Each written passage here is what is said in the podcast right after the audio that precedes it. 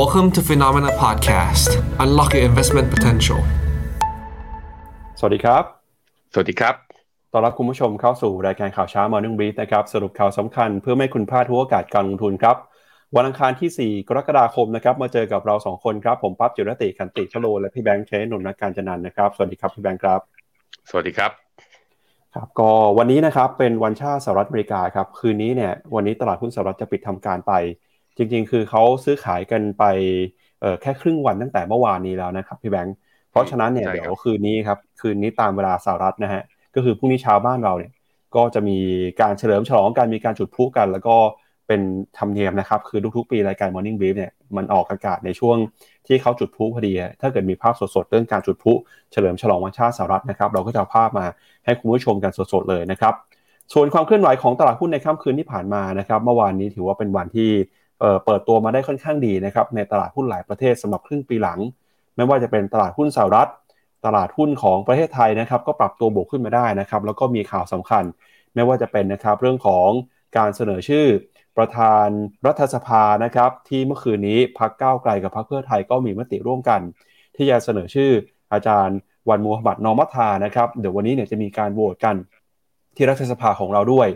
นอกจากนี้นะครับในเรื่องของเศรษฐกิจครับก็มีความเสี่ยงมีความกังวลนะครับ ไม่ว่าจะเป็นการออกมาประกาศนะครับ มาตรการในการส่งออกแร่เหล็กนะครับที่ใช้ในการผลิตชิปเซตของจีนเนี่ยเขาบอกว่าจะห้ามส่งออกไปยังสหรัฐในบางรายการสินค้า แล้วก็สัปดาห์นี้นะครับจะเห็นความเคลื่อนไหวที่คุณเจเน็ตเยเลนรัฐมนตรีว่าการกระทรวงการคลังสหรัฐจะเดินทางมาเยือนจีน นอกจากนี้นะครับความกังวลเรื่องของเศรษฐกิจถดถอยเนี่ยยังคงเพิ่มสูงขึ้นมาเรื่อยๆ ล่าสุดนะครับสถานการณ์ inverted yield curve ก็ทำจุดสูงสุดในรอบหลายปีเลยทีเดียว ประกอบกับเมื่อวานนี้สหรัฐมีการเปิดเผยตัวเลขกิจการทางเศรษฐกิจ ทั้ง PMI แล้วก็ ISM นะครับมีตัวที่สัญญาณชะลอตัวลงมาด้วย แล้วก็ผู้จัดการกองทุนครับตอนนี้เนี่ยเริ่มออกมาปรับพอร์ตแล้วนะครับกังวลว่าครึ่งปีหลังเศรษฐกิจจะไม่สดใสทำให้ต้องมีการลดนะครับหุ้นที่เคยได้กำไรไป มีการเทขายทำกำไร มีการเทคโปรฟิตแล้วก็หันมามองหุ้นปลอดภัยมากขึ้น แต่ไหนก็ตามนะครับมีหุ้นหนึ่งตัวที่เมื่อคืนนี้ปรับตัวขึ้นมาได้อย่างสดใส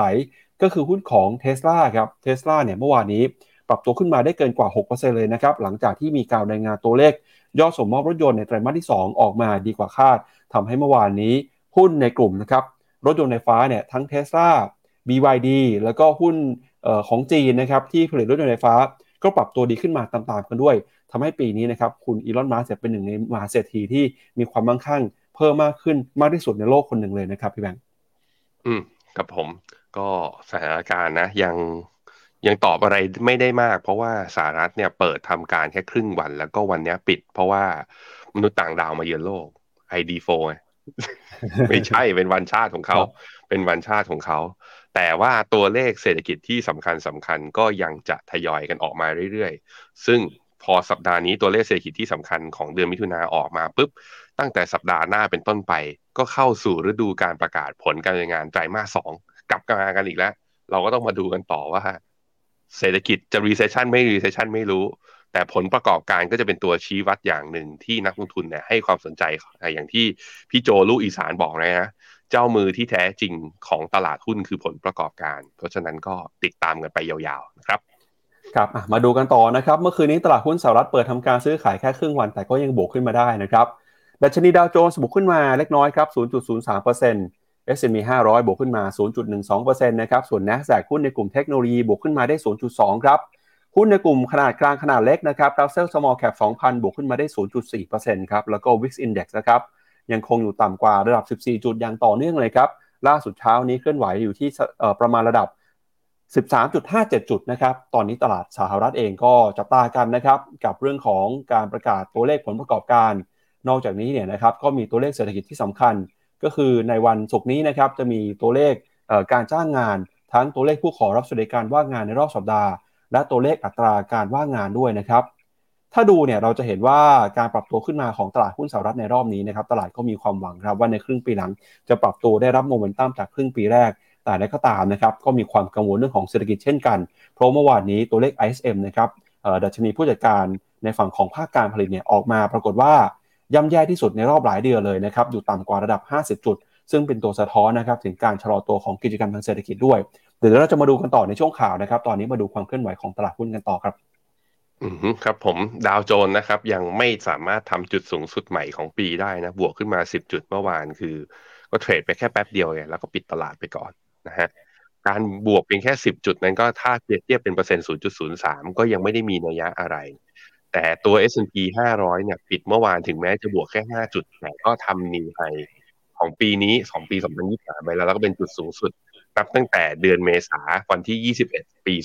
2022 ก็เป็นจุดสูงสุดในรอบประมาณ 1 ปีกับอีก 3 เดือนทีเดียวนะครับ ตัว NASDAQ นะครับ ยังไม่สามารถทำจุดสูงสุดใหม่ของปีนี้ได้ ยังไม่ทะลุไฮเดิมเมื่อ intraday ไฮวันที่ 16 มิถุนากลางเดือนมิถุนาที่ผ่านมายัง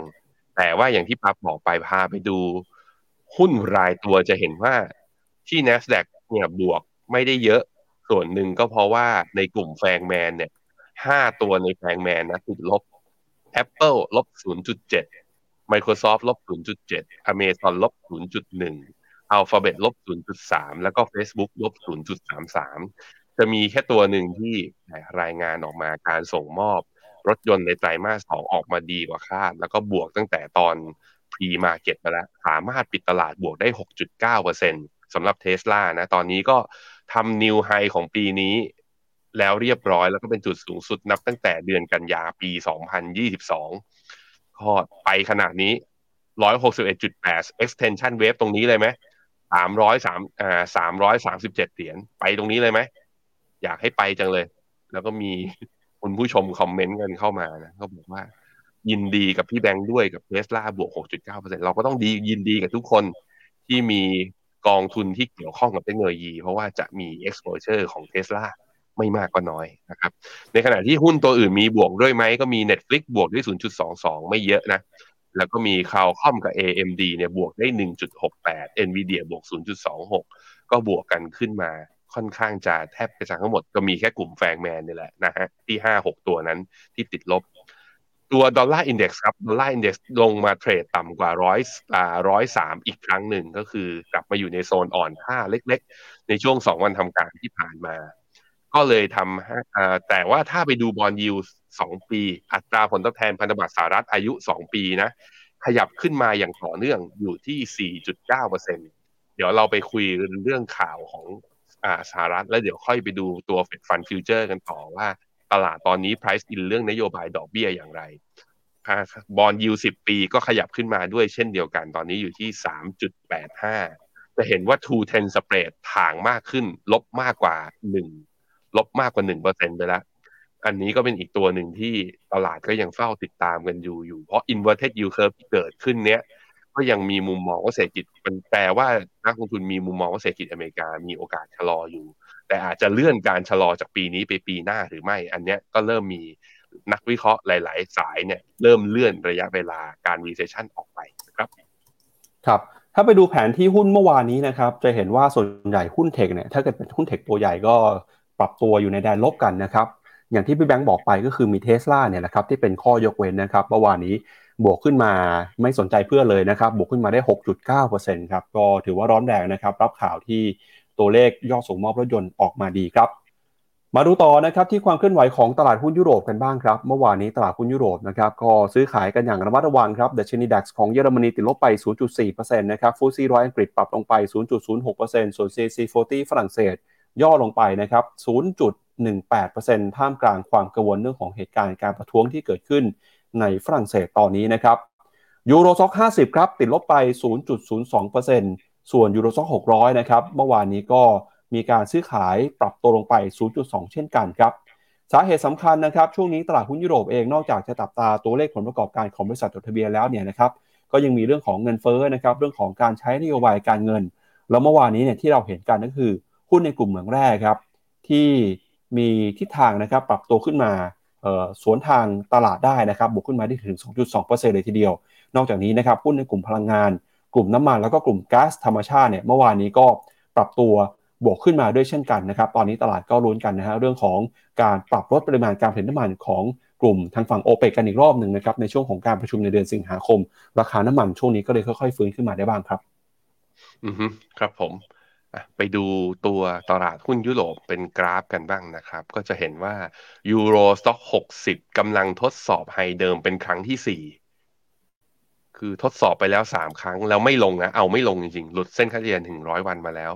ปรากฏว่าสัปดาห์ที่แล้วก็ดันขึ้นมาตอนนี้ก็ขึ้นใหม่ทีหนึ่งคือถ้าไม่ลงขนาดนี้ก็ทะลุไปเลย ผ่านผ่านขึ้นไปเลยได้จบจบจะได้รู้ว่าจะอยากจะขึ้นใช่ไหมนะฮะแต่ตัว Euro Stoxx หกร้อยจะเห็นว่าคือ underperform กว่านิดๆนะคือ Euro Stoxx ห้าสิบทดสอบ high เดิมแล้วแต่ Euro Stoxx หกร้อยยังยังยังห่างอีกสักประมาณสองถึงสามเปอร์เซ็นต์ต้องรอดูทิศทางกันก่อน DAX ของเยอรมันนะครับปรับตัวเมื่อวานนี้ปรับตัวลงนะฮะตัว FTSE ร้อยของอังกฤษอ่ายังไม่ผ่านเส้นค่าเฉลี่ยหนึ่งร้อ่าสองร้อยวันขึ้นมา ยังไม่ทะลุผ่านขึ้นมา ก็ยังต้องรอต่อไป ในขณะที่ค่าเงินยูโรดอลลาร์ยูโรกลับมาแข่งค่าเล็กๆครับ อยู่ที่หนึ่งจุดศูนย์เก้า เงินปอนก็กลับมาแข่งค่าครับอยู่ที่หนึ่งจุดสองหกเก้าหลังจากที่ลงไปทำจุดต่ำสุดสัปดาห์ที่แล้วนะ ของรอบของรอบการอ่อนค่าเนี่ย ลงไปที่หนึ่งจุดสองห้าเก้าอันนี้ก็เริ่มกลับมาแข่งอีกครั้งหนึ่งจากการที่ดอลลาร์กลับมาอ่อนระยะสั้นนั่นเองนะครับมาดูต่อครับที่ฝั่งของตลาดหุ้นเอเชียกันบ้างครับเช้านี้เปิดมาแล้วนะครับดัชนีนิกกี225 ของญี่ปุ่นครับติดลบไป 0.95%ครับตลาดหุ้นเอเชียวันนี้นะครับก็มีปัจจัยที่ ต้องติดตามกันนะครับ โดยพ้องยิ่งครับเรื่องของออการประกาศนโยบายการเงินนะครับเช้านี้เนี่ยก็มีการประชุมของธนาคารกลางออสเตรเลียด้วยออสเตรเลียนะครับวันนี้เปิดมาซื้อขายอยู่ในกรอบแคบๆบวกขึ้นมา 0.03%นิวซีแลนด์นะครับติดลบไป 0.05%ครับ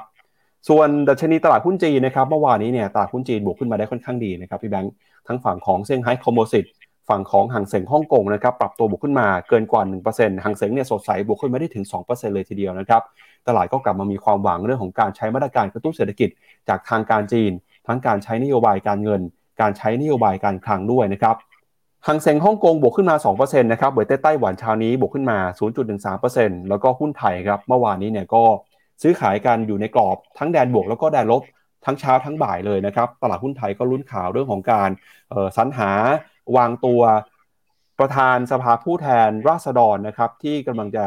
โหวตกันในวันนี้นะครับ ก็วันนี้น่าจะเป็นอีกหนึ่งวันที่เราน่าจะเห็นการตอบรับกับเรื่องของการเมืองในตลาดหุ้นไทยนะครับ ส่วน KOSPI เกาหลีใต้ติดลบไป 0.13%ครับ หุ้นของอินเดียบวกขึ้นมา 0.7 แล้วก็หุ้นของเวียดนามบวกขึ้นมาได้ 0.02%ครับ อืมครับผม ถ้ากลับไปดูเนี่ยตัวนิเคอีเนี่ยเมื่อวานนี้ทำทำ new high นะ ทำ new high ในรอบ 33 ปีนั่นแหละยังขยับขึ้นต่อเนื่อง แต่ว่าเช้านี้เปิดมาเนี่ยเข้ารอบย่อ ลบประมาณ 0.92%ถ้าดู pattern เอาอีกแล้ว test แถว high เดิมแล้วแท่งสีแดงตามมาอ้าว double top หรือเปล่าตลาดก็มาตั้งคำถามกันต่อคราวที่แล้วเนี่ยขึ้นไปนะมี divergence ย่อลงมาต่ำกว่าเส้นค่าเฉลี่ย 20 วัน แค่วันเดียว อีกวันหนึ่งก็มีแรงซื้อกลับขึ้นมาก็ยังเป็นบวกได้ เมื่อวันที่ 28 มิถุนาก็เมื่อสัปดาห์ที่แล้วนี่เอง อันนี้ขึ้นมาอีกรอบหนึ่งกลายเป็นว่าแท่งนี้คือ ก็คงจะมีนักลงทุนที่ส่วนหนึ่งเนี่ยที่ยังกังวลว่าเอ๊นิเคอิหรือว่าญี่ปุ่นจะไปต่อได้ไกลไหมเรื่องของนโยบายการเงินจะเริ่มมีการกลับทิศหรือเปล่า เพราะว่าค่าเงินในอ่อนค่า แล้วก็แบงก์ชาติแสดงให้เห็นถึงท่าทีว่าอาจจะแทรกแซงหรือเปล่า ตรงนี้ก็เริ่มมีคนไม่แน่ใจจึงมีแรงขายออกมาเบาๆนะพี่ปั๊บครับ ชวนพี่แบงค์ไปดูทิศทางค่าเงินเยนหน่อยครับ ในเทียบกับเงินบาทนะครับ พอดีเมื่อเช้านี้ครับ มีท่านผู้ฟังในครับเฮาส์มีพี่หลีนะครับ ส่งข้อความมาตั้งแต่ตีห้าเลยครับบอกว่าให้พี่แบงค์ช่วยดูกราฟให้หน่อยนะครับอะโอเคนี่โชคดีนะไอตอนยี่สิบสี่จุดสี่ผมยังไม่ได้แลกตอนนี้เช้านี้ทุกคน ญี่ปุ่นเงินเยนเทียบ บาทอยู่ที่ยี่สิบสี่ท่วน ลงมาตรงนี้ ยี่สิบสี่ท่วนนี่เราไม่ได้เห็นมานานขนาดไหนขอไปดูซิไม่ได้เห็นมานับตั้งแต่เดือนกรกฎาปีหนึ่งเก้าเก้าเจ็ดต้องเที่ยวแล้วคือเรื่องนี้ไม่ได้มีเหตุผลในเชิงการลงทุนในแดงสิ้นต้องเที่ยวอย่างเดียว แต่ว่าอีกอันนี้เป็นเป็นอีกมุมหนึ่งที่ว่าถ้าใครไปลงทุนในหุ้นญี่ปุ่นนะ ถ้าใครไปลงทุนในหุ้นญี่ปุ่นอ่าตอนนี้ค่าเงินเยนเนื่องจากว่าเขากลับมาอ่อนค่ามากๆ เมื่อเทียบกับบาท มันแปลว่ากำไรอะไรที่คุณได้จากตลาดหุ้นเขาอะคอนเวิร์ตกลับมา ถ้าไม่ได้มีการป้องกันความเสี่ยงเนี่ยกำไรจะลดลง ครับ แต่ว่าถ้าเป็นกองทุนที่ป้องกันความเสี่ยงนะ คุณจะได้คือเขาเรียกว่าก็จะได้กำไรจากไอตัว performance ของ index เนี่ยที่เต็มที่มากกว่า อันนี้ก็เพราะนั้นเรื่องค่าเงินก็จะมีผลกับการที่เราไปลงทุนในต่างประเทศวันนั้น ในแต่ละกองทุนที่คุณไปดูลงทุนเนี่ยก็นโยบายเรื่องค่าเงิน รู้ไว้หน่อย ว่าเขาเป็นแบบไหน fully hedge คือป้องกันความเสี่ยงทั้งจำนวน Dynamic Hedge คือตามดุลพินิษ หรือ Unhedge ก็คือแบบว่าไร้เลยคือปล่อยปล่อยไหลเลย พวกนี้แล้วก็ลองใส่มุมมองของตัวเองลงไป ถ้าไม่มีมุมมองเกี่ยวกับเรื่องค่าเงินนะ ก็ผมแนะนำว่าไปก็อาจจะเอาเป็นกองที่แบบเป็น fully hedge ไว้ ก็อาจจะเรียกเรียกเรียกว่าไม่มีความเสี่ยงเรื่องความผันผวนของค่าเงิน แต่ว่าก็ลองพิจารณากันดูนะครับ ครับพี่แบงค์คิดว่าเงินเยนเงินเยนจะอ่อนค่าลงไปอีกไหมครับ อันนี้คือปั๊บถามเพื่อรักลงทุนหรือถามเพื่อตัวเองจะไปเที่ยวญี่ปุ่น ถามเพื่อคุณผู้ชมครับเอ่อเวลากราฟมันเป็นแบบนี้เวลาสมมุติว่าทำนิวไฮหรือนิวโลเลยรอบหลาย ๆ ปีอะผมจะมองว่าอ่อนมันจะไปทางนั้นได้ต่อ อย่างกรณีเนี้ยคือเยนอ่อนค่าต่อบาท ผมจะมองว่ามันมีโอกาสอ่อนได้ไปต่อ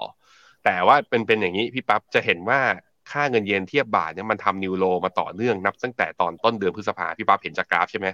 ครับแต่จะเห็นว่า RSI มันยกและ MACD มันยกด้วย มันแปลว่าอะไร ถ้าเมื่อไหร่คือนโยบายของ BOJ หรือท่าทีของฟันฟลอมันกลับทิศ แล้วเราเจอแท่งสีเขียวคือเยนกับบาทเนี่ยกลับมาแข่งค่าอย่างรวดเร็วเนี่ย ตรงนั้นก็ต้องกลับมาดูอีกทีหนึ่งว่า เพราะตรงเนี้ยมันอาจจะเป็นการอ่อนค่ารอบสุดท้ายก่อนจะเปลี่ยนเทรนด์กลับมาเป็นแข่งค่าก็ได้ แต่ว่าระยะสั้นคือมองอ่อนไปก่อน จนกว่าจะมีการเปลี่ยน ผมจะมองแบบนั้นนะครับอะไปดูตลาดหุ้นที่อื่นกันต่อ ที่น่าสนใจคือนี่พี่ปับ๊บห่างเสงเมื่อวานนี้น่าสวยทีเดียว บวกขึ้นมาได้สองเปอร์เซ็นขึ้นมาเกาะอยู่ที่เส้นค่าเฉลี่ยสองร้อยวันโมเมนตัมกลับมาดีอีกครั้งหนึ่งและไม่ใช่แค่ห่างเสงนะ ตัว H share นะครับคือหุ้นจีนที่ลิสต์ในฮ่องกงเนี่ยเมื่อวานนี้บวกขึ้นมา 2.58%ทะลุเส้นค่าเฉลี่ย 200 วันกลับขึ้นมาอีกครั้งหนึ่งเช่นเดียวกัน รวมถึง CSI 300 ก็กลับบวกขึ้นมา 1.3%ผมคิดว่าน่าจะเป็นประเด็นที่ปั๊บหยิบมาคุยกันเมื่อวานนี้ก็คือว่ามีการเปลี่ยนตัวคนสำคัญในแง่ของไอตัวนโยบายการเงิน นั่นก็คืออ่าตัว governor ของตัว PBOC เนี่ยน่าสนใจ น่าสนใจว่าตลาดเนี่ยให้ความหวังแล้ววันหนึ่งแต่ว่าจะบวกได้แค่วันเดียวหรือเปล่า ต้องมารอดูกันต่อนะครับ ไต้หวันเมื่อวานนี้บวกต่อกลับขึ้นมายืนเส้นเฉลี่ย 20 วันนะครับ บวกได้ 1%คอสปีของเกาหลีเมื่อวานนี้บวกขึ้นมาได้ 1.49%เป็นการเปิดสกลาดนะ ครึ่งปีหลังที่เขียวกันแทบทุกตลาดเลยนะ เวียดนามอาจจะบวกไม่เยอะ แต่ก็บวก 0.02 หุ้นไทย หุ้นไทยเนี่ยเมื่อวานนี้ข้ามระหว่างเนี้ย500จุดไอ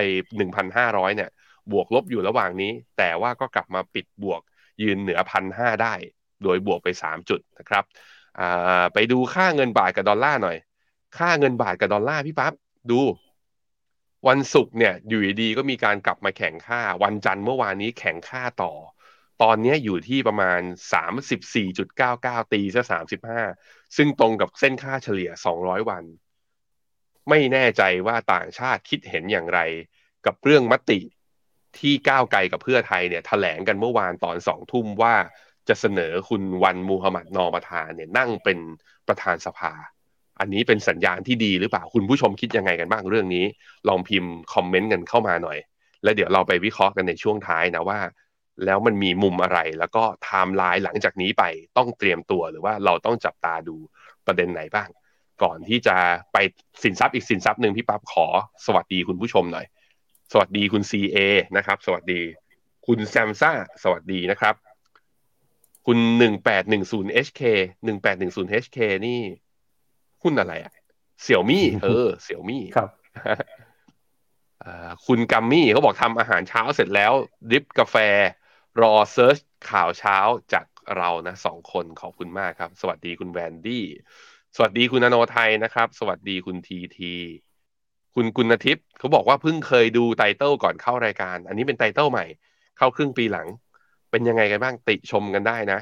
ติชมกันได้ก็บรรยากาศคือ มีคนดูเขาบอกพี่ปั๊บเขาบอกว่าตกใจว่าทำไมพี่ปั๊บต้อง ต้อง aggressive ก้าวร้าวทิ้งหนังสือพิมพ์แบบนั้นด้วยเพราะว่า เพราะว่าจะต้องเข้ารายการครับพี่แบงค์ก็ต้องรีบเดี๋ยวจะสายแล้วครับ chill ๆไม่ได้ อ่าน chill ๆไม่ได้อะไปดูอีกตลาดหนึ่งกันครับ commodity ครับอะพี่ปั๊บดูมีข่าวอะไรก่อนไหม อะเดี๋ยวผมพาไปดูภาพของตลาดหุ้นไทยอีกรอบหนึ่งแล้วกันครับพี่แบงค์พอดีเมื่อวานนี้เนี่ยสมาคมนักวิเคราะห์ครับเขาออกมาปรับลดเป้าหมายการเติบโตของดัชนีเซ็ตอินดี x นะครับเขาบอกว่าเป้าในปี 2566 หรือปีนี้เนี่ยจะปรับลงมานะครับเหลืออยู่ที่ระดับ 1,630 จุดนะครับจะปิดที่ 1,630 จุดฮะก็คือก่อนหน้านี้เนี่ยเขาเคยคาดว่าสิ้นปีนี้ของหุ้นไทยจะอยู่ที่ระดับ 1,700 จุดนะครับต อนนี้เนี่ยมาอยู่แถวประมาณ 1,500 ต้นๆ คิดว่าสิ้นปีเนี่ยจะขึ้นไป 1,630 แปลว่าอะไรแปลว่ามีอัพไซด์จากระดับปัจจุบันประมาณ 100 จุดเลยนะครับสาเหตุที่เขามาออบอกว่าสิ้นปียังคงมีโอกาสที่หุ้นไทยจะบวกขึ้นมาต่อได้ประมาณ100จุดก็เป็นเพราะว่าข่าวเรื่องของการจัดตั้งรัฐบาลเนี่ยนะครับจะเป็นตัวที่เข้ามาสร้างความมั่นใจครับแล้วก็ GDP ไทยเนี่ยน่าจะยังเดินหน้าปรับตัวบวกขึ้นไปได้นะครับ ก็ถือว่าเป็นข่าวดีแล้วกันครับที่ตลาดเนี่ยมองออ แนวทางการจัดตั้งรัฐบาลว่าจะทำให้ตลาดหุ้นไทยปรับตัวขึ้นมาได้นะครับ นอกจากนี้ครับเขาก็มีการให้คำแนะนำนะครับในการปรับพอร์ตในช่วงครึ่งปีหลังด้วยเขาบอกว่าคำแนะนำของนักวิเคราะห์นะครับ ตอนนี้เนี่ยให้ถือเงินสดหรือว่าเงินฝากระยะสั้นประมาณ 14.2%กองทุนตราสารนี้ประมาณ 22%กองทุนหุ้นไทยนะครับหรือหุ้นไทยเนี่ยสัดส่วนประมาณ 24%หรือว่า1ใน1ใน4ครับหุ้นต่างประเทศก็1ใน4เหมือนกันประมาณ 24%นะครับ กองรีดประมาณ 7%ทองคำประมาณ 7 แล้วก็คริปโตเนี่ยประมาณสัก 0.2ฮะก็คือถ้าเกิดแบ่งเป็นสัดส่วนหลักๆเนี่ยเป็น 4 ส่วนนะครับหนึ่งจะมีตราสารหนี้หุ้นไทยหุ้นต่างประเทศ แล้วก็อีกหนึ่งส่วนที่เหลือเนี่ยจะเป็นพวกเงินสดแล้วก็สินทรัพย์อื่นๆครับพี่แบงค์ครับผมครับไปดูต่อนะครับกับราคาสินค้าโภคภัณฑ์กันบ้างครับ ล่าสุดเมื่อวานนี้นะครับ ราคาทองคำเนี่ยก็เห็นสัญญาณนะครับ การปรับตัว ขึ้นมาได้ครับ เมื่อวานนี้ราคาทองคำขึ้นมายืนอยู่ที่ระดับนะครับ1,920 ดอลลาร์ต่อทรัลล์ครับ หลังจากที่เห็นสัญญาณการอ่อนตัวลงมาของเศรษฐกิจสหรัฐนะครับค่าเงินดอลลาร์อ่อนค่าไป ทองคำก็เลยฟื้นขึ้นมา ส่วนที่ทางของราคาน้ำมันครับ ราคาน้ำมันเนี่ยปรับตัวขึ้นมานะครับ จากความคาดหวังว่าจะเห็นการปรับลดปริมาณการผลิตน้ำมัน จากทางฝั่งของกลุ่มโอเปกนะครับ โดยพ้องยิ่งซาอุดิอาระเบีย แล้วก็รัสเซียครับ ทำให้ราคาน้ำมันกลับมายืนบวกได้นะครับ เมื่อวานนี้ราคาน้ำมันดิบ WTI ขึ้นมายืนอยู่เหนือ 70 ดอลลาร์อีกแล้วนะครับ Brent 74 ดอลลาร์ต่อบาร์เรลแล้วครับครับผม ถ้าดูค่าเงินดอลลาร์ที่กราฟ 15 นาทีเนี่ยก็จะเห็นว่ามีการดีดแข็งค่าขึ้นมาช่วงสั้นตอนเวลาประมาณเที่ยงคืนนะ แล้วหลังจากนั้นก็แฟลตๆเพราะว่าตลาดอเมริกาปิดไป พอมาดูที่ราคาทองก็เช่นเดียวกัน ก็คือมีกระชากขึ้นนะตอนเวลาประมาณทุ่มหนึ่ง จนถึงเวลาสักประมาณสองสามทุ่มเนี่ยขึ้นไปถึงหนึ่งพันเก้าร้อยสามสิบแล้วก็ร่วงจากตรงนั้นเนี่ยลงเวลาประมาณสี่ทุ่มอะจนกระทั่งเที่ยงคืนนะร่วงลงมาประมาณสิบเหรียญมาอยู่ที่ประมาณหนึ่งพันเก้าร้อยยี่สิบแล้วก็ trade นิ่งเลยเห็นไหมสัญญาณชีพเหมือนแบบว่า เหมือน trader คือเลิกเลิกเล่นละเลิกเล่นเพราะว่าเข้าสู่วันหยุดไงก็รอปัจจัยใหม่ในการขับเคลื่อน แต่ถ้าไปดูกราฟ day ก็จะเห็นว่ามันอยู่ระหว่างเส้นค่าเฉลี่ย 2 เส้นนะแล้วล่าสุดเนี่ยเส้นค่าเฉลี่ย 20 วันเพิ่งตัดเส้นค่าเฉลี่ย 100 วันลงมาด้วย เพราะฉะนั้นการเด้ง rebound ใด ๆ ของตัวราคาทองเนี่ยผมยังมองว่าก็ยังมีโอกาสว่าเป็นการแค่เด้งเพื่อลงต่อยัง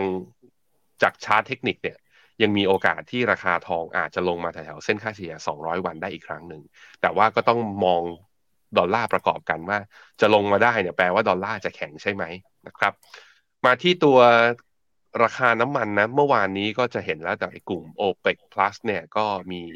รัสเซียกับตัวซาอุดีอาระเบียเนี่ยก็ยืนยันจะลดกำลังการผลิตเพิ่ม นั่นมันโซนมันค่อนข้างชัดว่าอย่างถ้าไปดูที่เบลนนะเบนที่โซนแถวๆประมาณ 70 71 72 เหรียญเนี่ย นี่คือโซนที่ OPEC บอกว่าไม่อยากให้ราคาต่ำกว่านี้ ถ้าเป็น WTI ก็อยู่แถวๆประมาณสัก 67ถึง68 โซนประมาณนี้ จะเห็นว่าโซนประมาณนี้หลาย ๆ ทีก็คือว่าเราก็จะเริ่มเห็นคนที่มีอำนาจอยู่ข้างใน OPEC Plus เนี่ยก็จะออกมาพูดแย้มขึ้นเรื่อย ๆ ว่า ขู่จะลดกำลังการผลิตเพิ่มเติม นั่นก็ราคาน้ำมันก็เลย ตรงจุดเนี้ยเป็นโซนที่น่าซื้อ แต่ส่วนว่าจะดีขึ้นไปได้ไหม ความคำว่า rolling recession ถูกพูดถึงก็คือว่า recession อาจจะไม่เกิดในอเมริกาปีนี้ อาจจะลากไปปีหน้า แต่พอมันยังมีคือมันคำว่า recession ยังอยู่ มันไม่ได้ลบออกไปจากมุมมองของนักลงทุนเนี่ย มันก็แปลว่าราคาน้ำมันอาจจะยังขึ้นยากหน่อยนะทุกคนใจเย็นครับครับเอาละครับ เดี๋ยวเรามาดูกันนะครับกับประเด็นข่าวเรื่องแรกของเรานะครับ ก็คือเรื่องของ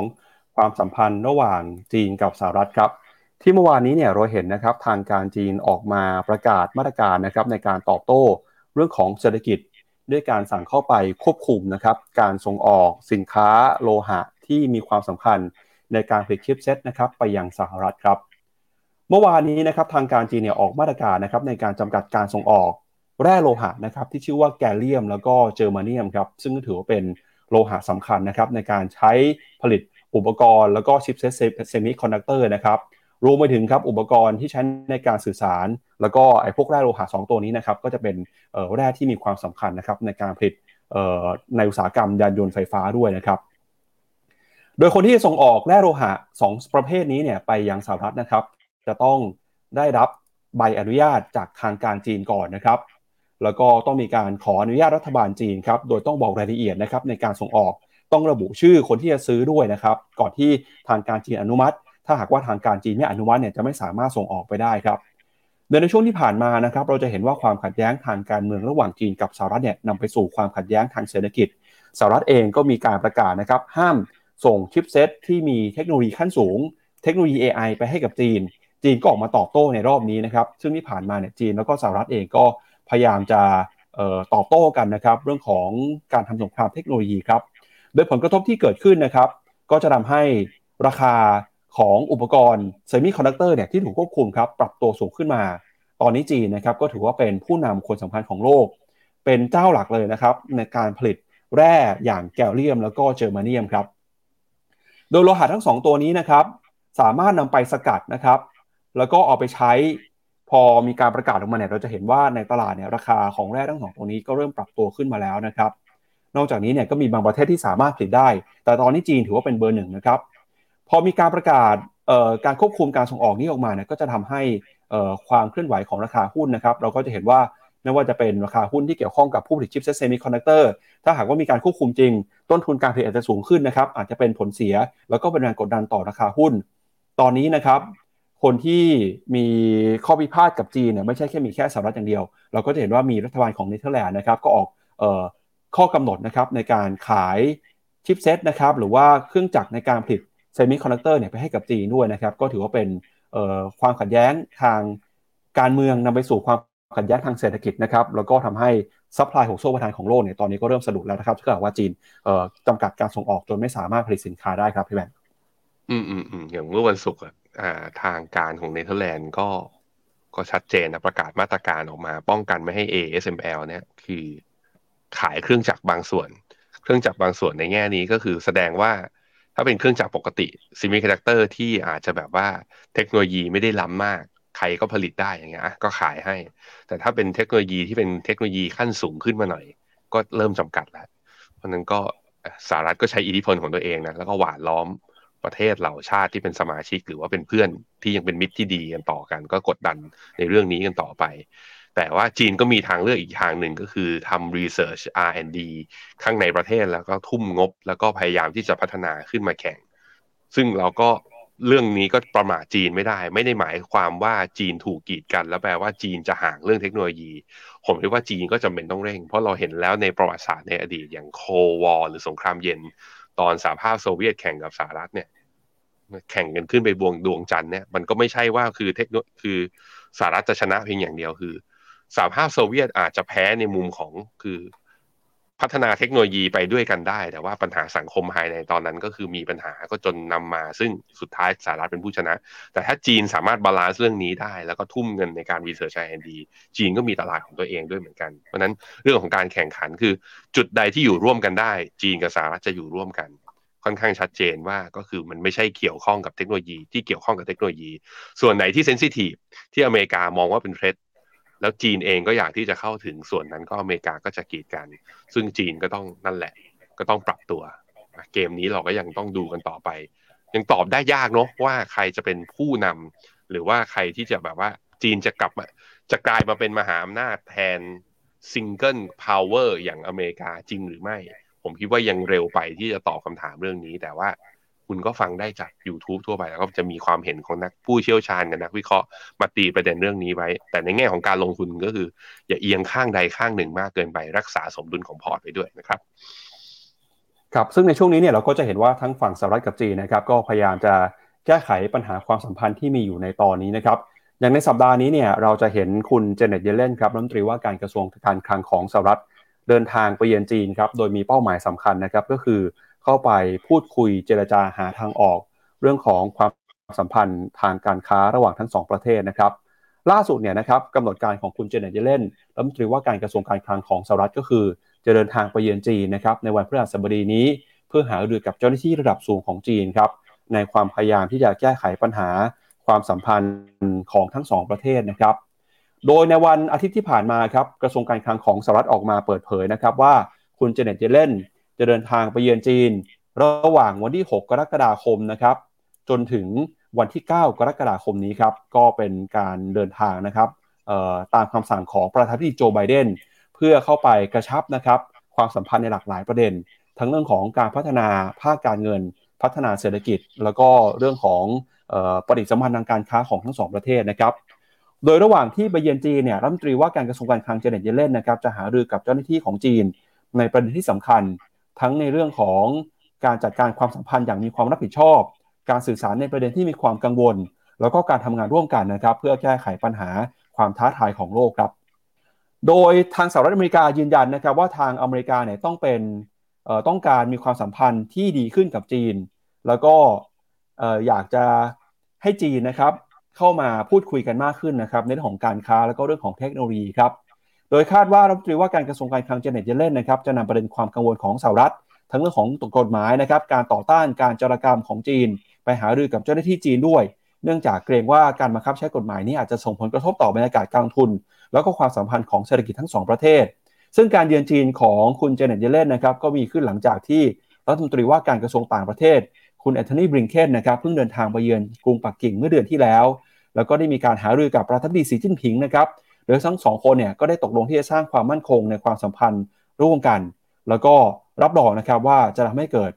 ไม่ให้เกิดความขัดแย้งไปมากกว่านี้นะครับ แต่นั้นก็ตามเนี่ยการที่ไปเยือนของคุณบริงเคนเมื่อเดือนที่แล้ว ก็ถูกบดบังนะครับด้วยท่าทีของคุณโจไบเดนที่ออกมากล่าวหาว่าคุณสีจิ้นผิงเป็นผู้นำเผด็จการ ก็หวังว่าคุณเจเนจะเล่นไปเยือนในครั้งนี้นะครับน่าจะเห็นการเจรจาที่คืบหน้าแล้วก็ความสัมพันธ์ทั้งสองประเทศจะดีขึ้นครับพี่แบงค์อืมครับ ก็ยังเปิดช่องนะในการเจรจา แล้วก็ในการที่เรียกว่าพูดคุยกันอยู่ เพราะนั้นมันก็จะลดลดอุณหภูมิ ความร้อนแรงลงได้บ้าง หวังว่าคุณโจไบเดนจะไม่ลั่น พูดแบบนี้เรื่อยๆ ไม่งั้นนะโดนปิดช่องทางออกมา ตลาดก็จะตึงเซนติเมนต์ที่ดูเหมือนจะดีนะ ดูเหมือนจะแบบโอเคมากขึ้นเนี่ยเดี๋ยวมันจะเปลี่ยนไปอีก ก็อะ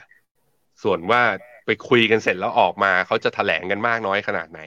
ยังไงรายการของเราเดี๋ยวไปติดตามมาให้ทราบกัน แต่ผมคิดว่าเป็นทิศทางแล้วก็เป็นโมเมนตัมที่ดีครับพี่ปับในการที่เขายังพยายามจะเจรจาพยายามจะเปิดช่องคุยกันแบบนี้อยู่เรื่อยๆนะครับ ครับ แล้วตอนนี้เศรษฐกิจสหรัฐเป็นยังไงบ้างนะครับ หลังจากที่เผชิญกับแรงกดดันครับทั้งของการเมืองระหว่างประเทศนะครับ ตอนนี้เนี่ยก็มีเรื่องของเศรษฐกิจด้วยครับ เมื่อวานนี้สหรัฐอเมริกาครับมีการเปิดเผยตัวเลขดัชนีภาคการผลิต ISM นะครับ ปรากฏว่า ตัวเลข ISM ของเดือนล่าสุดเนี่ยก็มีการหดตัวนะครับ มากที่สุดครับในรอบประมาณ 3 ปีเลยทีเดียวครับ โดยความกังวลนี้เกิดขึ้นนะครับ หลังจากที่มีการเปิดเผยตัวเลขดัชนีในฝั่งของภาคการผลิตนะครับ ISM ถ้าเกิดไปดูตัวเลขเนี่ยจะเป็นการหดตัวนะครับที่เปิดเผยออกมาในเดือนล่าสุดคือเดือนมิถุนายนนะครับอยู่ที่ระดับ 46 ครับ ซึ่งถือว่าเป็นตัวเลขต่ำที่สุดในรอบประมาณ 3 เดือนเลยนะครับ แล้วก็ต่ำกว่าที่ นักวิเคราะห์คาดการไว้ว่าจะอยู่ในระดับ 47 ครับ ซึ่งตัวเลขที่ต่ำกว่าระดับ 50 เนี่ยสะท้อนให้เห็นถึงกิจกรรมทางเศรษฐกิจที่ถดถอยแล้วก็หดตัวลงไปนะครับ นอกจากนี้ครับเมื่อวานนี้ก็มีการเปิดเผยตัวเลขดัชนี PMI ด้วย ปรากฏว่า PMI ของสหรัฐเนี่ยก็หดตัวลงมา ติดต่อกันนะครับเป็นเดือนที่ 2 แล้วนะครับมาอยู่ที่ระดับ 46.3 ครับถ้าตอนนี้ไปดูเนี่ยทั้งตัวเลขดัชนีผู้จัดการฝ่ายจัดซื้อ แล้วก็ดัชนีภาคการผลิตของอุตสาหกรรมนะครับส่งสัญญาณหดตัวลงมา 2-3 เดือนติดต่อกันแล้วครับพี่แบงก์ ก็ยิ่งเป็นตัวที่ตอกย้ำนะครับ สร้างความกังวลให้กับตลาดว่า เศรษฐกิจสหรัฐ จะเข้าสู่ภาวะถดถอยหรือเปล่า เศรษฐกิจจะมีแรงกดดันนะครับ จากการใช้นโยบายการเงินที่เข้มงวดหรือไม่ นอกจากนี้นะครับเราก็จะเห็นว่าในฝั่งของผู้จัดการฝ่ายจัดซื้อเนี่ยก็เริ่มมีการปรับท่าทีนะครับใช้ความระมัดระวังในการดำเนินธุรกิจมากขึ้น ทั้งเรื่องของการจัดการซ็อกสินค้า การจ้างงาน การจัดเรียงยอดขายสินค้าต่างๆนะครับก็ดูเหมือนจะเห็นสัญญาณชะลอตัวลงไป ซึ่งปัจจัยนี้เนี่ยก็เป็นเหมือนสัญญาณเตือนในระดับต้นๆนะครับว่าเศรษฐกิจสหรัฐในครึ่งปีหลังนี้อาจจะเริ่มต้นได้ไม่ค่อยดีเท่าไหร่นะครับพี่แบงค์อืมครับผมอะไปดูชาร์ตกันครับหน้า 13 ตัว Purchasing Manufacturing in Manager Index หรือว่าตัว PMI นะ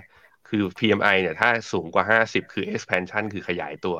ซึ่งจริงๆ แล้วก็คืออยู่ในขาของ contraction คือต่ำกว่า 50 มาแล้ว ตั้งแต่ประมาณเดือนตุลาปี 2022 ที่ผ่านมา อันนี้ก็คือจุดต่ำสุด new order ก็คือยอดสั่งซื้อใหม่ก็จะเห็นว่าหดตัวต่อเนื่อง อันนี้มันเป็นมุมหนึ่งของเศรษฐกิจอเมริกา สะท้อนว่าภาคการผลิตของอเมริกา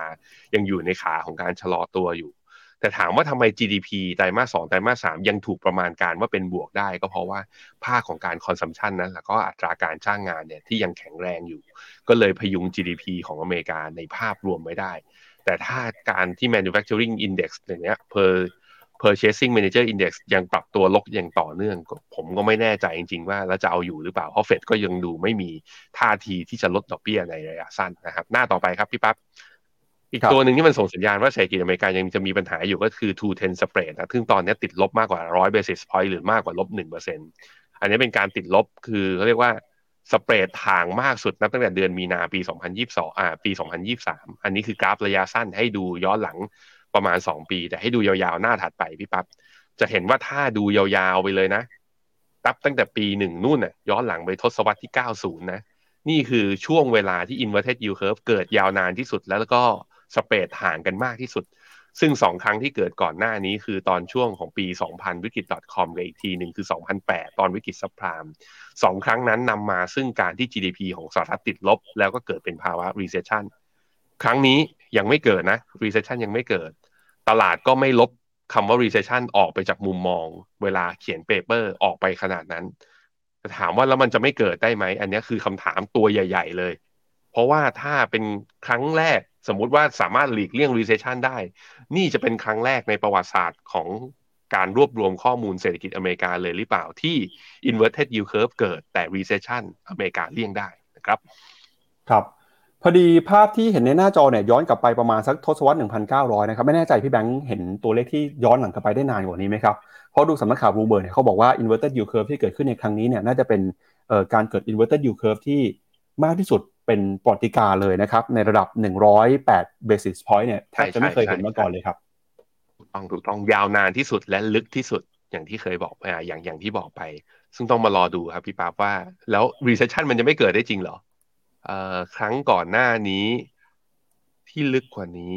ผมไม่มีกราฟนะ แต่ถ้าดูจากข้อมูลเนี่ย ก็มีปี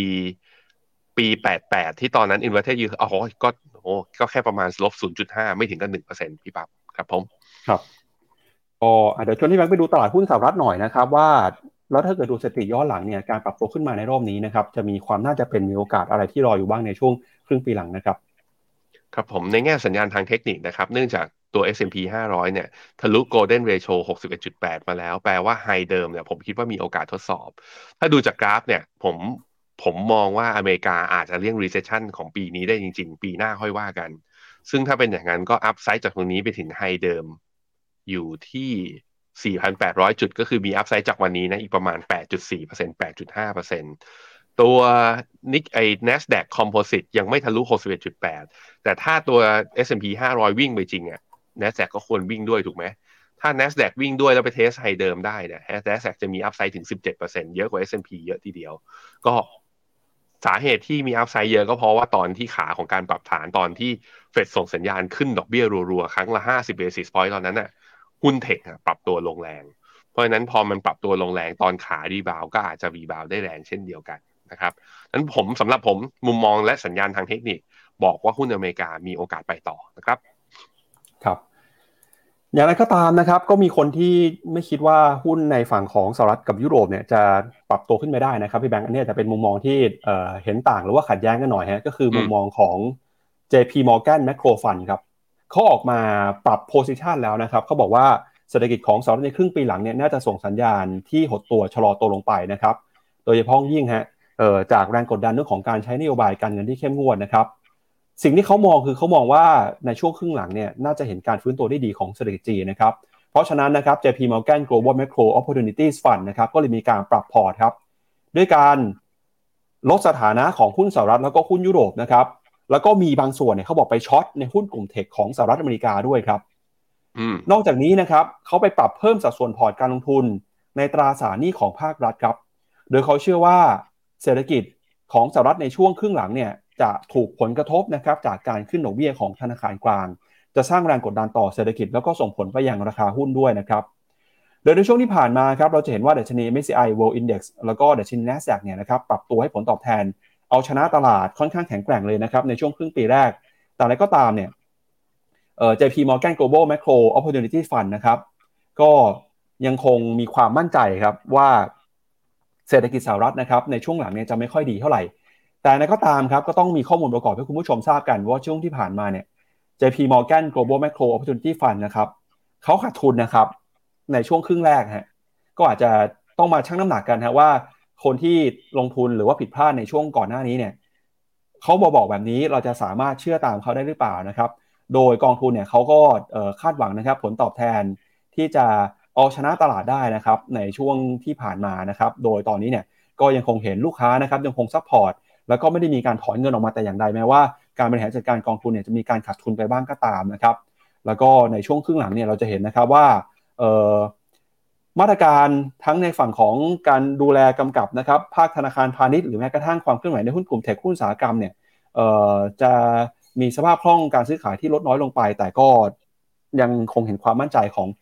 JP Morgan Macro Fund นะครับเดี๋ยวชวนที่แบงค์ไปดูหน่อยครับว่ามันจะเป็นไปได้จริงหรือเปล่านะครับ หรือว่า จะมีอะไรที่เราสามารถติดตามจากการให้คำแนะนำในครั้งนี้ได้บ้าง ถ้าดูจากภาพที่หน้าจอนะครับ อันนี้เป็นภาพของดัชนี MSCI เอ่อ All Country World Index นะครับที่ตอนนี้ผลตอบแทนสวนทางกันกับตัวเลขของ SM นะครับดัชนีภาคการผลิตที่ประกาศออกมาในช่วงนี้นะครับ ตัวนี้เนี่ยจะสะท้อนให้เห็นว่าตลาดหุ้นกับตลาดจริงนะครับ แปรผกผันกันอยู่ครับพี่แบงค์อืมใช่เพราะว่าถ้าดูจากกราฟเนี่ย correlation มันค่อนข้างมีนะ คือในช่วงที่ ISM Manufacturer PMI ตัวเนี้ยปรับตัวลง ตลาดสุดท้ายก็จะปรับฐานตามลงมาด้วย ตอนไหนที่ตัว ISM ตัวนี้ปรับตัวขึ้น ตลาดหุ้นก็มักจะปรับตัวขึ้นไปด้วย แต่ว่านับตั้งแต่เข้าปี 2023 เป็นต้นมาเนี่ย ตลาดหุ้นยังวิ่งขึ้น แต่ ISM เนี่ยปรับตัวลง แต่ว่ามันอย่างที่บอกไปว่าเหตุผลเนี้ยอีกคือ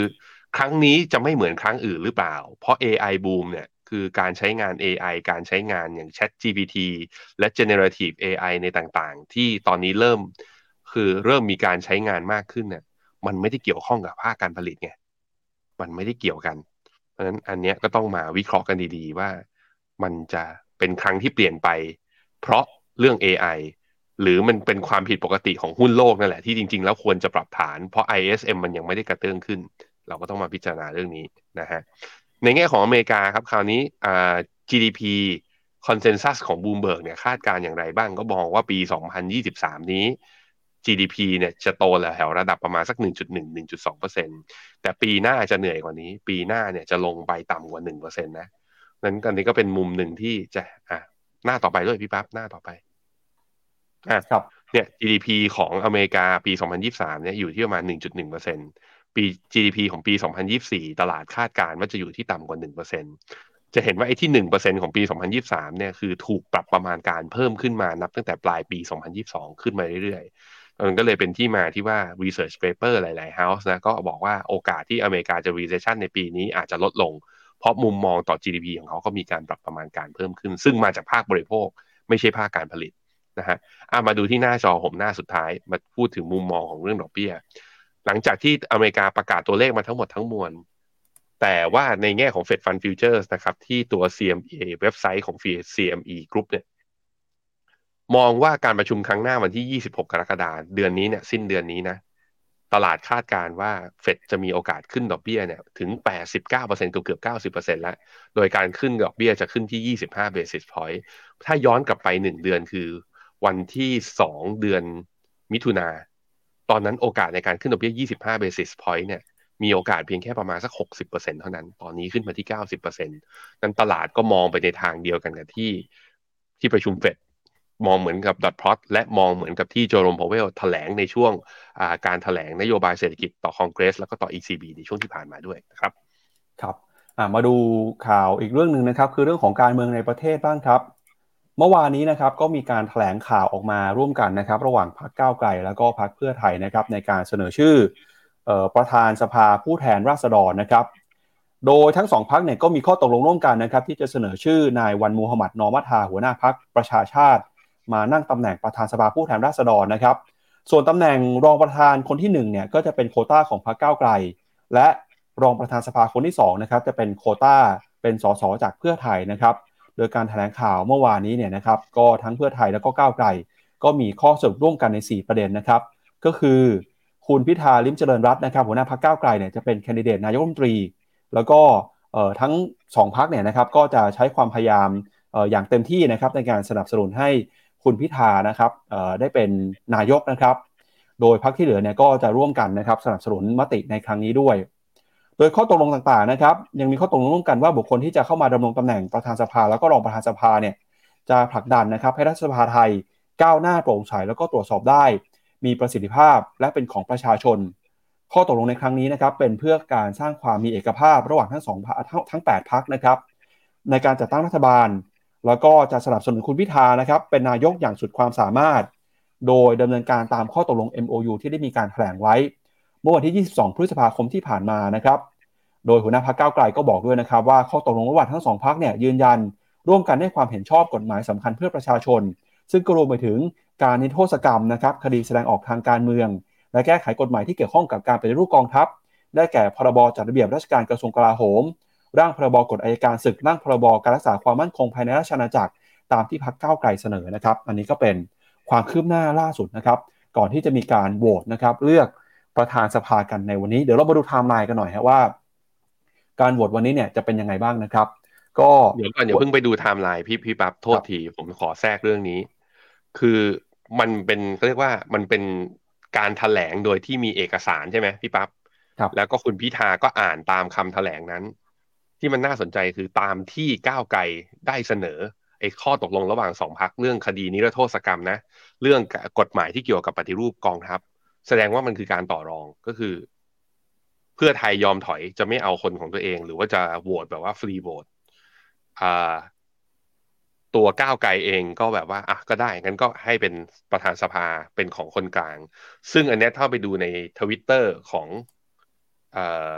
ท่านหัวหน้าพักเพื่อไทยเนี่ย ท่านเป็นคนบอกเองนะพี่ปับ๊บท่านเป็นคนบอกเองว่า ขอบคุณขอบคุณทุกความร่วมมือที่แบบว่า เอาตามสิ่งที่ผมเสนอ แสดงว่าเพื่อไทยเป็นคนเสนอ อ่า คุณวันมูฮัมหมัดนอมาทาเป็นประธานสภา แล้วก้าวไกลก็ค่อยไปเสนอว่า งั้นได้ แต่ขอใส่เรื่องเนี้ย เรื่องอ่านิรโทษกรรม แล้วก็เรื่องของอ่าอะไรนะปฏิรูปกองทัพ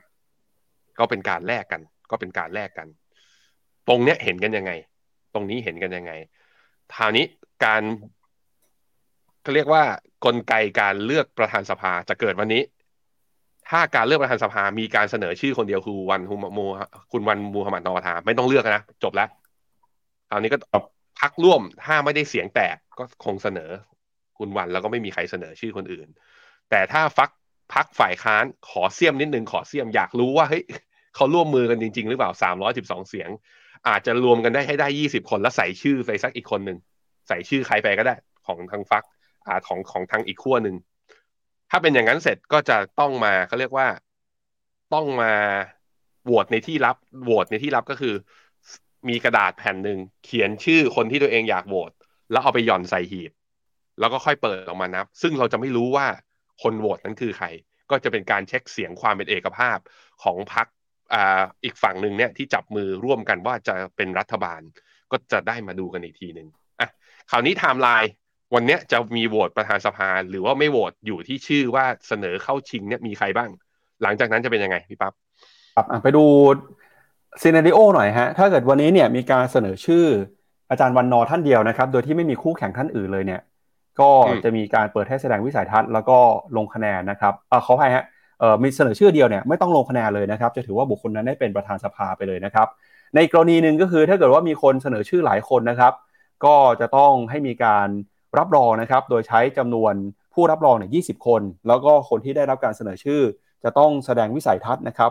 ถัดจากนั้นเนี่ยก็จะเป็นการลงมติครับ เมื่อนับคะแนนเสร็จเรียบร้อยแล้วเนี่ยก็จะมีการประกาศผลของผู้ที่ได้รับการลงคะแนนเป็นประธานสภาผู้แทนราษฎรต่อไปครับ ครับ หลังจากวันนี้นะครับ4กรกฎาคมถ้าหากว่าเราได้ตัวประธานสภาผู้แทนแล้วเนี่ยสิ่งที่เกิดขึ้นต่อไปคืออะไรครับ วันที่ 10 กรกฎาคมนะครับก็จะมีพระบรมราชโองการโปรดเกล้าแต่งตั้งประธานสภา แล้วก็รองประธานสภา คนที่ 1 คนที่ 2 ถัดจากนั้นนะครับ วันที่ 15 กรกฎาคมครับจะเป็นการประชุมร่วมกันของรัฐสภา เพื่อโหวตเลือกนายกรัฐมนตรีครับก็จะเหลือเวลาประมาณ 10 วันนะครับก็คือนับจากนี้ไปเนี่ยผมคิดว่าเกมการเมืองนี่น่าจะดูเดือดร้อนแรงนะครับ เรื่องของการเเตรียมตัวหรือว่าโหวตเลือกคนที่เป็นนายก เพราะว่าตอนนี้เนี่ยก็มีหลายกระแสนะครับ ที่วิพากษ์วิจารณ์กันว่าพรรคก้าวไกลเนี่ยก็มีโอกาสเหมือนกันที่สุดท้ายแล้ว อาจจะหรือไม่ได้เป็นคุณพิธาอาจจะไม่ได้เป็นนายกนะครับ อันนี้ก็เป็นการตั้งข้อสังเกตของตลาดอยู่ในตอนนี้นะครับ แต่อะไรก็ตามเนี่ยก็ต้องมาดูกันมีความชัดเจนว่าเรื่องนี้จะสามารถมีความคืบหน้าได้แค่ไหนครับพี่แบงค์ ซึ่งสื่อก็รวดเร็วมากพี่ปั๊บเพราะว่าพอแถลงออกมาสองทุ่มใช่ไหมตั้งแต่สองทุ่มถึงสี่ทุ่มอะเปิดไปที่หน้าจอไหนนะก็เห็นคุณวันมูฮัมหมัดนอปทาไปให้สัมภาษณ์ แม้แต่กับพี่ยุทธไปให้สัมภาษณ์ แล้วสื่อก็ช่างถามมากเลยว่า จะพยายามกันอย่างเต็มที่ในการโหวตเนี่ย คุณวันมูฮัมหมัดนอปทาในฐานะว่าที่ประธานสภา จะเปิดให้โหวตแบบว่าดันคุณพิธาเนี่ยโหวตทั้งหมดกี่ครั้ง ซึ่งคุณวันวัวหมาดนอมาทาก็พูดมาไม่ได้ชัดเจนขนาดนั้นเนี่ยเขาบอกว่าประมาณสองครั้งสองครั้งเป็นอย่างน้อยเขาใช้คำว่าเป็นอย่างน้อย ก็แปลอะโหวตครั้งแรกสมมตินะคะแนนเสียงอยู่สักประมาณสักเหลืออีกประมาณสักสิบสิบเสียงสิบสองเสียง ซึ่งโหวตนายกรัฐมนตรีเนี่ยเรารู้นะว่าใครขานชื่อว่าใครเอาไม่เอา เราจะเห็น ก็แบบเฮ้ยถ้าโหวตยังเหลือไม่เยอะงั้นลองอีกสักครั้งนะลองอีกสักครั้งไหมแล้วท่านก็บอกว่าจะไปเรียกเขามาตลอดตลอดเนี่ยท่านบอกว่า จะไปเรียกท่านสมาชิกมาโหวตตลอดชั่วกับชั่วกันน่ะแบบว่าไม่ถึงสามเจ็ดหกสักที มันทำไม่ได้ มันก็ต้องให้เกียรติเขาคือมันก็ไม่เดี๋ยวที่ประชุมมันไม่ครบเดี๋ยวมันก็เสียเวลา เพราะนั้นถ้ามันถึงช่วงนั้นน่ะเดี๋ยวค่อยมาว่ากันเดี๋ยวค่อยมาหารือกันอีกทีหนึ่งแต่ท่านบอกไว้อย่างนี้อย่างน้อยๆสองครั้งนะไม่จบง่ายๆนะเรื่องนี้ แต่ว่าไม่ว่าจบไม่จบยังไงพี่ปั๊บการลงทุนที่ดีที่สุดคือการกระจายความเสี่ยงและเรื่องของการวางแผน วันนี้เรามี เชิญแขกรับเชิญพิเศษเรามาด้วยพี่ปั๊บครับ ครับ มาพบกันนะครับกับพี่กิ๊กเกษตรสุธรรมนัทนะครับ Chief Strategy Officer ของบจกฟินโนมีนานะครับพี่กิ๊กมาแล้วนะครับ สวัสดีครับพี่กิ๊กครับ สวัสดีครับ คุณปั๊บคุณแบงค์สวัสดีครับผมครับผมก็เข้มข้นทีเดียวเนาะการเมืองวันนี้วันนี้มีของที่เหมาะสมกับตลาดช่วงนี้ครับ ทางเราเนี่ย ช่วงนี้ครับ ทางคุณแบงค์คุณปั๊บครับ เราเห็นลูกค้ามาจัดพอร์ตกับฟิโนมิน่าเยอะมากขึ้นเรื่อยๆเลยนะครับ ก็สาเหตุหลักๆเนาะที่ตลาดพันผวนต่างๆ ไม่ว่าจากภายในภายนอกประเทศนะครับ ก็เห็นนักลงทุนเนี่ยเริ่มเปลี่ยนเป็นการวางแผนระยะยาวกันมากขึ้นนะครับ มีโปรเจกต์หนึ่งครับที่อยากมานำเสนอวันนี้ครับ เรียกว่าเป็นโปรเจกต์ฮอตฮิตเนาะแล้วก็เป็นสิ่งที่เราร่วมพัฒนากับทาง Franklin Templeton เนี่ยมาเป็นปีเลยครับ แล้วก็วันนี้ soft launch ออกสู่ตลาดแล้ว เริ่มมีนักลงทุนเข้ามาใช้งานแพลตฟอร์มอันนี้แล้วนะครับ ประมาณสัก 200 คนละเป็นยอดประมาณสัก 200 ล้านบาทละครับ สิ่งนี้คือ Finnomena Goal Navigator นะครับ ก็พี่ๆหลายคนเนาะอาจจะเริ่มเเห็นตัว Go Navigator บ้างนะครับ เรามีการเอาขึ้นเว็บไซต์ต่างๆ เป็นของใหม่ที่เราเพิ่งทำเสร็จเลยครับ แล้วก็ถามว่ามันคืออะไรเนาะ Go Navigator เนี่ยคือผู้ช่วยในการจัดพอร์ตครับ คือตัวช่วยของเราในการซื้อขายแล้วก็วางแผนการลงทุนต่างๆนะครับ โดยที่ Go Navigator เนี่ยครับมีความแตกต่างจากการวางแผนทางการเงินปกติในประเทศไทยเนาะสิ่งที่เราวางแผนทางการเงินกันเนี่ย ส่วนใหญ่เราก็จะมองว่าเป้าหมายอะเป้าหมายใช้เงินเท่าไหร่ ต้องลงทุนอย่างไร ได้ผลตอบแทนกี่เปอร์เซ็นต์เพื่อให้เป้าหมายสำเร็จ อันนี้คือการวางแผนทางการเงินแบบแบบเดิมที่เราใช้กันอยู่นะครับ Go Navigator แตกต่างออกไปครับ สิ่งที่มันทำคือเน้นความสำเร็จของเป้าหมายเป็นหลักนะครับ หรือเราเรียกกันว่า success driven investment นะครับเอ๊ะแล้วมันแตกต่างยังไงนะครับ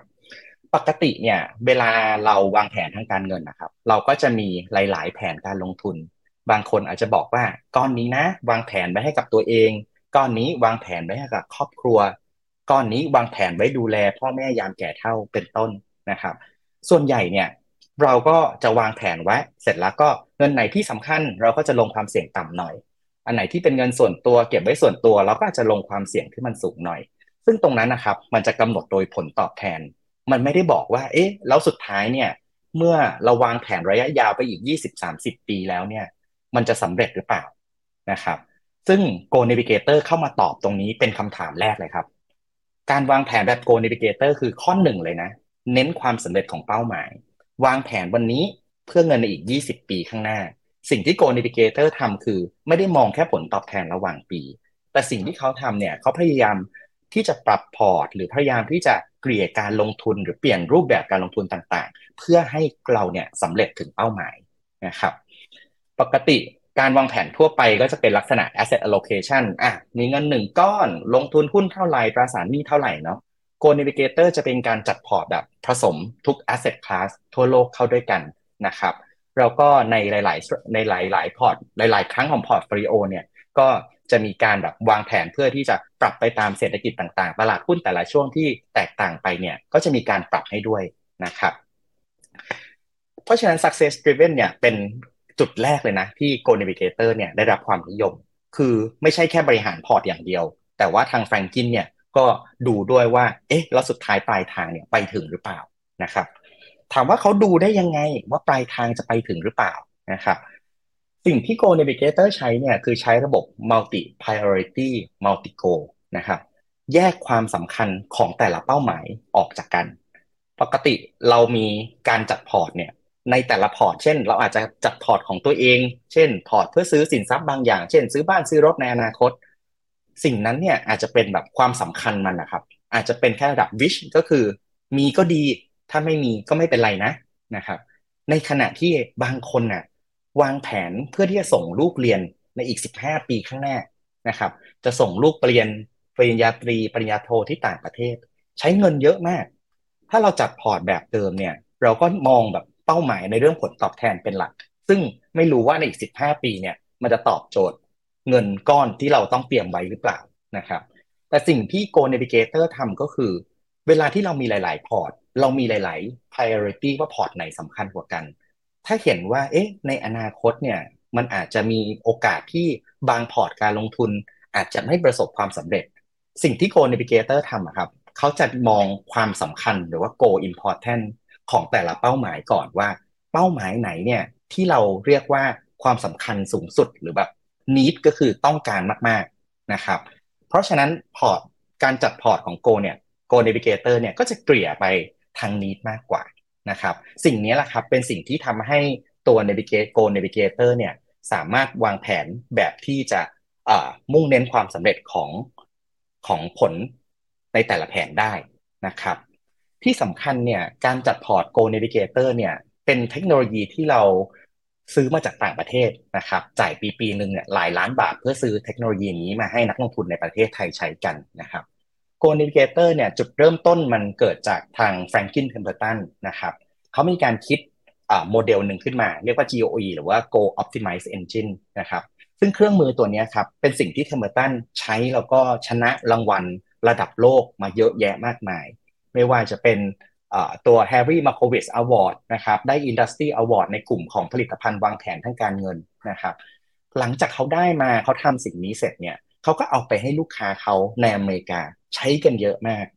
ต่อมาก็เริ่มมาทางยุโรปครับทนยุโรปก็เริ่มได้ใช้ Go Navigator เนี่ยในการจัดพอร์ตการลงทุนกันนะครับ วันนี้ถึงคิวของประเทศไทยแล้วครับ Franklin Templeton เนี่ยได้มีการทำ Go Navigator สำหรับในฝั่งเอเชีย โดยที่ร้อนในประเทศไทยเป็นประเทศแรกนะครับกับฟิโนมิน่านะครับก็เป็นผลิตภัณฑ์ที่เรานำออกมาให้กับนักลงทุนได้ใช้ในช่วงนี้นะครับถามว่าอะแล้วสุดท้ายเอาไปจัดอะไรได้บ้างนะครับ จริงๆอะครับ Go Navigator คือการวางแผนทางการเงินเนาะเพราะฉะนั้นเนี่ยถ้าเรามีเป้าหมายทางการเงินใด ๆ เราก็สามารถเอามาวางแผนผ่าน Go Navigator ได้ทั้งหมดนะครับ ตัวอย่างแผนที่นักลงทุนวันนี้ใช้กันเยอะๆเนี่ยก็คือตัววางแผนเรื่องการเกษียณ นะครับว่าเอ๊ในอีก 10 ปี 20 ปีข้างหน้าเรากำลังจะเกษียณมาก่อนเคยแบบใช้การวางแผนแบบเดิม วันนี้ลองมาเปลี่ยนใช้ Go Navigator เพื่อที่จะบอกว่าในวันที่เราเกษียณนะเราจะมีเงินก้อนเท่านี้นะ ในการในการใช้ชีวิตหลังเกษียณนะครับ อีกกลุ่มหนึ่งครับก็คือได้รับความนิยมมากเหมือนกันคือวางแผนทางการศึกษาบุตรนะครับ เพราะสิ่งนี้มันก็เป็นสิ่งที่แบบเเรียกว่าจำเป็นแล้วก็สำคัญเนาะสำหรับลูกๆนะครับ ก็การวางแผนในการศึกษาบุตรเนี่ยส่วนใหญ่ก็ลูกค้าหลาย ๆ คนที่ใช้ Go Navigator ครับก็จะใช้ควบคู่กับวางแผนทางการเกษียณไปนะครับแม้ว่าเทคโนโลยีตัวนี้เนาะเราจะนำเข้ามาจากต่างประเทศนะครับ แต่ว่าเราไม่ได้มีการคิดค่าบริการใด ๆ จากลูกค้าเพิ่มเติมนะครับ ที่สำคัญครับเวลาเราพูดถึงการวางแผนทางการเงินเนี่ยมันคือการวางแผนทางการเงินระยะยาว 10 ปี 20 ปีในอนาคต เพราะฉะนั้นมันสำคัญครับที่เราจะต้องมี lifetime allocation service หรือว่าเพื่อนคู่คิดที่จะคอยช่วยดูแลพอร์ตพอร์ตทางการเงิน แล้วก็แผนทางการเงินทุกแผนของเราเนี่ยในอนาคตด้วยนะครับ ผมชวนมาดูข้อมูลของ Go Navigator เพิ่มเติมนิดนึงนะครับ ก็ถ้าเราเข้ามาที่เว็บไซต์ของ p h e n o m e n a เนาะนะครับ จะเห็นว่าตอนนี้เนี่ยเราปัก Go Navigator ไว้ส่วนบนสุดเลยครับ เพราะฉะนั้นถ้าใครอยากสนใจวางแผนทางการเงิน คิดว่าช่วงนี้คือจังหวะที่ตลาดหุ้นพันผวน เอ๊ะเรามาเริ่มแผนวางแผนทางการเงินเพื่อพอร์ตระยะยาวดีกว่า เข้าที่เว็บไซต์นะครับ แล้วก็กดเข้าไปที่อันแรกได้เลยครับ Go Navigator นะครับ ข้างในเนี่ยก็จะมีรายละเอียดต่างๆนะ เราร่วมมือกับ Franklin Templeton นะครับ แล้วก็